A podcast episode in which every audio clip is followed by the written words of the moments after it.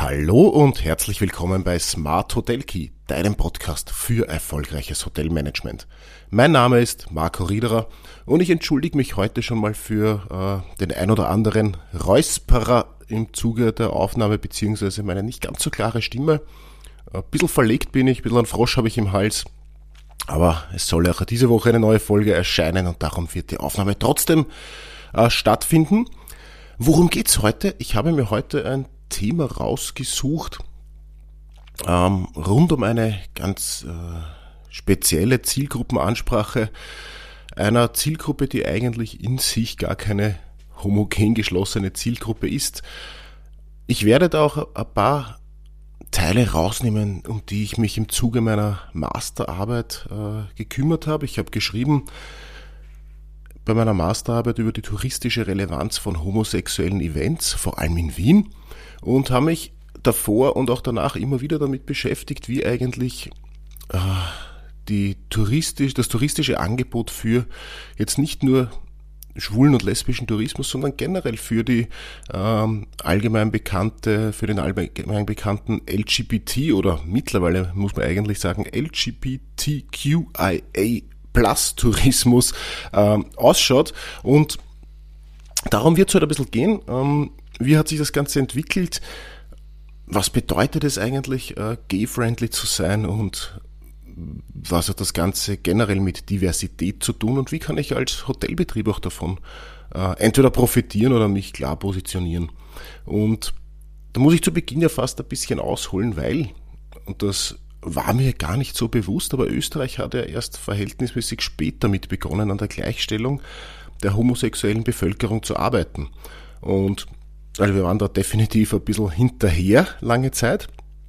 Und nicht zuletzt aufgrund der sich doch verbessernden gesetzlichen Rahmenbedingungen und vor allem auch der Etablierung von über die Landesgrenzen hinaus bekannten Events in dieser Szene nimmt auch mittlerweile der LGBTQIA+-Tourismus mittlerweile einen wichtigen Stellenwert ein. Ich werde einfach nur LGBT nachher sagen. Werde auch kurz dann noch darauf eingehen, was das natürlich bedeutet. Es haben sich auf jeden Fall in Folge viele Events, vor allem schwule Clubbings, etabliert. Und die Hotellerie hat sich mit speziellen Angeboten und einem vermehrten Bekenntnis zur Gay-Friendliness zu positionieren versucht. Und vor allem auch der Wien-Tourismus ist hier sehr stark und werde euch das auch verlinken, eine eigene Seite, eigene Ansprache für schwulen und lesbischen Tourismus und thematisiert das generell laufend und sehr stark. Ja, die LGBT-Community splittet sich eben bei genauer Betrachtung in viele Subkulturen auf, die gerne unter sich sind und sich durch den Begriff LGBTQIA+ auch oft nicht gemeinsam vertreten fühlen. Werbetechnisch können sie im Grunde trotzdem gemeinsam angesprochen werden, weil wenn ich mich positioniere als gay-friendly, strahle ich ja grundsätzlich aus, dass ich, also als Beispiel, dass hier ich darauf Wert lege, dass alle gleich und wertschätzend angesprochen werden. Und vergessen wird, das habe ich schon auch gemerkt damals in meiner Forschung, auch ist wieder bei der Betrachtung der oft so stark thematisierten, zahlungskräftigen schwulen Zielgruppe wird oft vergessen, dass es Schwule und Lesben als Beispiel natürlich in allen Gesellschaftsschichten gibt. Und speziell Wien wird im Allgemeinen als sehr weltoffene Stadt wahrgenommen. Da leisten natürlich auch verschiedenste Vereine aus diesen Communities einen wichtigen und wertvollen Beitrag zur Erhaltung der Eventszene. Und in der Hotellerie wird oft versucht, die Bedürfnisse der Zielgruppe mit der Definition gay-friendly zu befriedigen, ohne aber im Detail darüber nachzudenken, was eigentlich aus unternehmerischer Sicht dafür getan werden muss. Und da geht es natürlich viel auch um Mitarbeiterführung, Mitarbeitersensibilisierung. Da muss es einfach eine Wertschätzung den verschiedenen Zielgruppen in gleichem Maße gegenüber geben. Und aus diesem Grund habe ich mich eben vor einigen Jahren mittlerweile doch auch vertieft mit der Materie beschäftigt und meine Masterarbeit eben dem touristischen Einfluss von homosexuellen Events gewidmet, oft, vor allem eben mit Bezug auf Wien, das war das Fokusthema. Und Homosexualität, das muss man natürlich dazu sagen, ist ja nur ein kleiner Teil dieser Diversität, die die hier unter der Begriffssammlung aus dem Buchstabensalat verstanden wird. Also vielleicht, was ist eben LGBTQIA+-Tourismus? Was versteht man darunter? Weil während im Allgemeinen zumeist nur zwischen Hetero- und Homosexualität unterschieden wird, muss man bei der Spezifizierung definitiv einen Schritt weitergehen. Es gibt eben nicht nur Hetero- und Homosexualität, und mit der Unterteilung der Community in Lesbian, Gay, das ist jetzt immer der Anfangsbuchstabe, davon steht auch für das Kürzel, also L für lesbisch, G für gay, bisexuell, transsexuell, transgender, queer, intersexuell und asexuell, wird eben aufgezeigt, dass die Unterscheidungsmerkmale zwischen Mann und Frau oft verschwindend gering sein können. Und als LGBT-Community versteht man somit jenen Personenkreis, der sich selbst eben als lesbisch, schwul, bisexuell, transgender, intersexuell, asexuell oder queer bezeichnet. Da gibt es eben sehr viele verschiedene Bezeichnungen und Gruppierungen und einfach Zuordnungen. Und spannend ist schon, dass eben es einige Studien gibt, die erhoben haben, dass die angenommene höhere Kaufkraft dieser willkommene Zielgruppe tatsächlich vorhanden ist und dass eben zu dem Schluss gekommen werden kann, dass dieser Markt rein wirtschaftlich gesehen eine Fülle an Absatzmöglichkeiten und potenziellen Neukunden und Kundinnen bzw. eben neuen Gästen auch bietet. Also das ist schon sehr stark hervorzuheben. Es gibt da einfach es gibt hier mehrere sehr zahlungskräftige Klientele. Und ja, die sollte man natürlich wirtschaftlich und vor allem touristisch auch zu nutzen wissen, wenn natürlich, ganz wichtig, es geht auch hier wieder um Authentizität, wenn das natürlich mit meiner Einstellung, mit meiner Wertschätzung, mit meiner eigenen offenen Art als Unternehmer und der meiner Mitarbeiter natürlich auch übereinstimmt. Ganz wichtig auch noch, eine Kernerkenntnis war definitiv, dass es eine besondere Bedeutung der politischen Entwicklung gibt, die alle Interviewpartner von mir damals gleichermaßen als besorgniserregend ansehen. Also mehr Rechte für Schwule und Lesben waren geschichtlich zwar essentiell für die Entwicklung der Eventbranche zum Beispiel und für die touristische Entwicklung, aber es besteht immer wieder die Befürchtung vor politisch motivierter negativer Veränderung, so auch aktuell wieder. Und die Erkenntnis, dass Wien im internationalen Vergleich noch viel Aufholbedarf hat, ist auch fast ein bisschen unerwartet. Also wir denken uns selbst immer als die weltoffene Stadt. Wir haben den Life Ball, wir haben die Regenbogenparade, die prägen zwar die öffentliche Wahrnehmung, doch die Gleichstellung im gesellschaftlichen Denkwesen ist noch lange nicht dort angekommen, wo sie sein sollte. In Metropolen wie Berlin, Barcelona, London oder vor allem Tel Aviv, da ist die lesbische und schwule Szene bereits viel verbreiteter und in die Gesellschaft integriert. Also die politische Stimmung hat definitiv einen Einfluss auf die Nächtigungen der Community, und gezieltes und authentisches LGBT-Marketing hat auch einen positiven Einfluss auf die Nächtigungen eines Hotels. Also das kann in Studien nachgewiesen werden. Das werden auch die Hoteliers, die sich aktiv damit beschäftigen, bestätigen können. Wichtig auch, dass die mediale Berichterstattung oft zu einem verfälschten Bewusstsein der Gesellschaft über Schwule und Lesben beiträgt. Das ist definitiv auch nach wie vor so. Und ganz witzig auch für mich so ein bisschen dieses Aha-Erlebnis: Man kann diese Events ja gar nicht mehr so zielgruppenorientiert clustern. Also es gibt ja einige, Life Ball ist so ein Beispiel, der ist bei weitem kein Event mehr war es eigentlich auch nie. Das ist wieder so ein Beispiel, wie es gesellschaftlich eigentlich oft falsch wahrgenommen wird. Der Life Ball bitte ist ja kein Ball für Schwule und Lesben. Der Life Ball ist ein Ball, der auf der einen Charity-Gedanken hat, wo die Aids-Hilfe im Vordergrund steht. Und viele das eigentlich damit verbinden, dass ein riesiges schwules Event, was eigentlich ein Blödsinn ist. Und wenn man sich die Gästeschicht dort anschaut, dann ja, sind die schrill, sind die bunt, freuen sich drauf, aber kommen aus allen verschiedenen Zielgruppen. Und das ist generell bei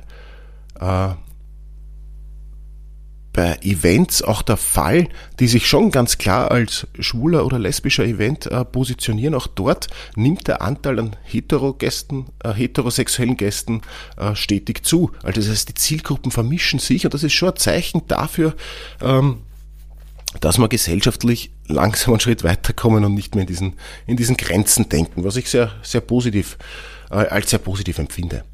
Und natürlich gibt es jetzt auch einige Handlungsempfehlungen, wenn das eine für dich möglicherweise im Tourismus interessante Zielgruppe ist, dann ist es ganz essentiell, dass man kommunikativ keinen Unterschied macht. Also Kommunikation auf Augenhöhe und professionelle Betreuung wie bei jedem Gast ist einmal essentiell.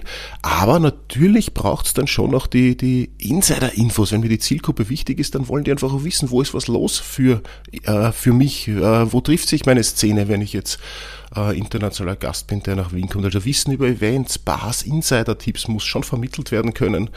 Natürlich muss man auch auf Kleinigkeiten achten, wie wenn es Twin-Beds gibt, dass dann auch zusammengeschobene Betten sind, wenn zwei Männer oder zwei Frauen dieser Szene bei mir nächtigen.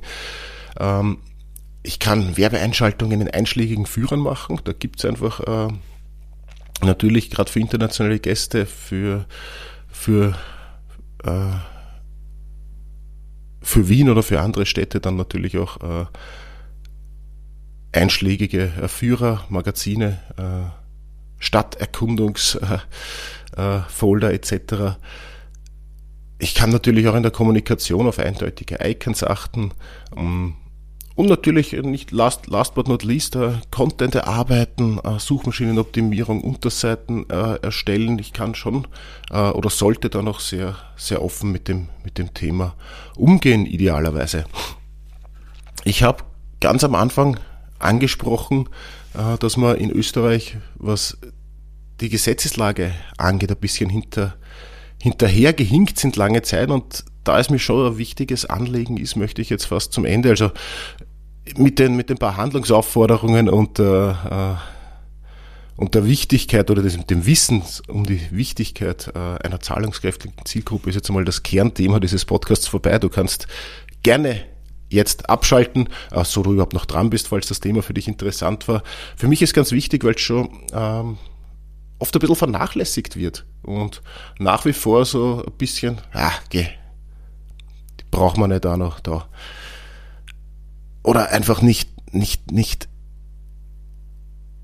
wertschätzend und auf Augenhöhe umgegangen wird. Es ist echt schade, finde ich, dass man da immer noch so ein bisschen mit geschlossenen Augen durch die Welt gehen. Aber ja, das ist jetzt meine subjektive Meinung, drum auch diese Podcast-Folge unter dem Titel LGBTQIA+ Tourismus vor den Vorhang. Ist einfach spannende, wichtige Zielgruppe, wie jede andere auch. Da gibt's ja keine Ausnahmen, aber man muss halt da schon ein bisschen thematisieren, finde ich, um die Augen zu öffnen. So, last but not least werde ich jetzt noch einen ganz kurzen Exkurs zur gesetzlichen Entwicklung machen, weil es für mich gleich ein Aha-Erlebnis und ein Wahnsinn war, wie lange es gedauert hat, hier gesetzliche Gleichstellung zu schaffen. Weil, wie eingangs angesprochen, hat der Österreich erst ziemlich spät mit der gesetzlichen Gleichstellung begonnen.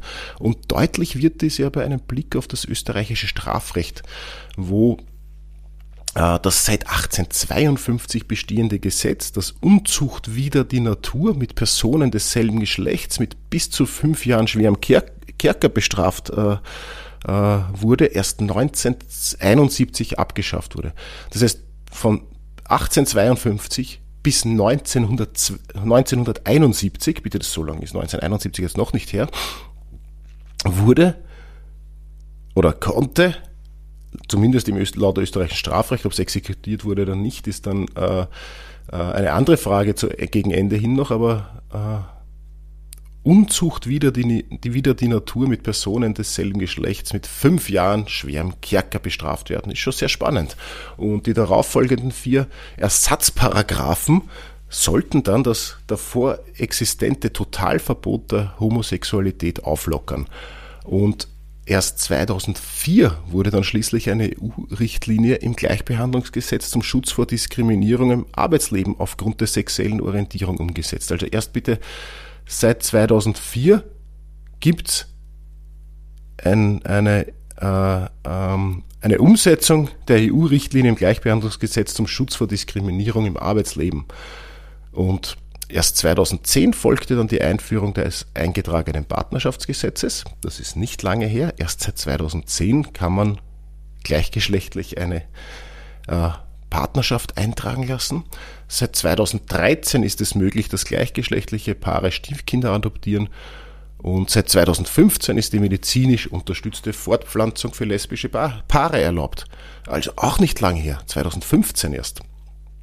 Und die neueste gesetzliche Änderung im Kampf um Gleichstellung trat tatsächlich mit 1. Jänner 2016 in Kraft und besagt, dass auch gleichgeschlechtliche Paare gemeinsam Kinder adoptieren dürfen und es hier keinerlei Unterschiede mehr zwischen gleichgeschlechtlichen und verschiedengeschlechtlichen Paaren gibt. Zumindest gesetzlich, weil gesellschaftlich sind wir weit davon entfernt, dass wir hier eine Gleichstellung und eine Wertschätzung wie zu jedem anderen Elternpaar in der Gesellschaft erfahren. Mit Erkenntnis vom 4. Dezember 2017 hat auch der Verfassungsgerichtshof zudem die unterschiedlichen Regelungen für verschieden- und gleichgeschlechtliche Paare mit Ablauf des 31. Dezember 2018 aufgehoben. Somit können seitdem auch gleichgeschlechtliche Paare in Österreich heiraten. Das ist wahrscheinlich das, was jedem präsent ist, so Anfang 2019. Wer war das erste schwule und das erste lesbische Pärchen, das sich das Ja-Wort gegeben haben vor dem Standesamt? Das war dann überall in den Medien. Aber das ist auch eben seit 1. Jänner 2019 tatsächlich erst möglich.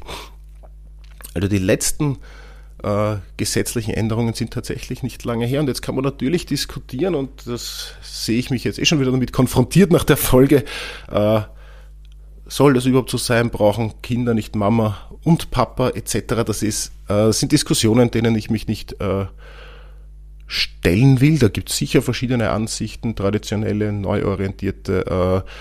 Gibt es ja sicher auch in beide Richtungen hunderte Studien, die einem vorgelegt werden können. Fakt ist, es darf geheiratet werden, es darf adoptiert werden. Liebe ist dort, wo Liebe hinfällt. Das Wichtigste vor allem, es gibt keine gesetzlichen Benachteiligungen mehr für sexuell anders orientierte Menschen.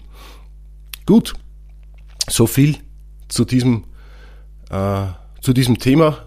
Rein touristisch gesehen, nochmal zum Abschluss natürlich, sehr, sehr spannende Zielgruppen auch. Und generell darf man das, und das muss man ja wieder ein bisschen auf den Boden bringen. Es ist ja deswegen noch lange nicht so, dass jetzt jedes Schwule, jedes Lesbische, jedes anderssexuelle Pärchen sofort Kinder adoptiert und heiratet. Wir haben einen ganz, ganz großen Prozentsatz. Da sind wir wieder bei der wirtschaftlichen Sache von Double Income, No Kids, gerade in dieser Zielgruppe noch viel stärker als in allen anderen. Auch das muss man sich ein bisschen bewusst machen, weil wenn ein schwules Pärchen bei mir im Hotel ist, dann gibt das durchschnittlich um ein Vielfaches an Geld aus als normale Pärchen oder Familien, die bei mir sind. Also rein wirtschaftlich betrachtet macht es natürlich dann auch schon wieder Sinn. Gut, in diesem Sinne, das war's für heute. Ich wünsche dir noch einen wunderschönen Sonntag. Freue mich, wenn ich den einen oder anderen zum Nachdenken angeregt habe. Freue mich, wenn du Nachfragen, Meinungen, Inspirationen hast. Teile sie mit mir sehr gerne. Und ansonsten wünsche ich dir noch eine erfolgreiche Woche und freue mich, wenn wir uns nächste Woche wiederhören. Selber Ort, selbe Stelle. Sonntag, 7 Uhr folgt die nächste Podcast-Folge. Alles Liebe und bis dahin.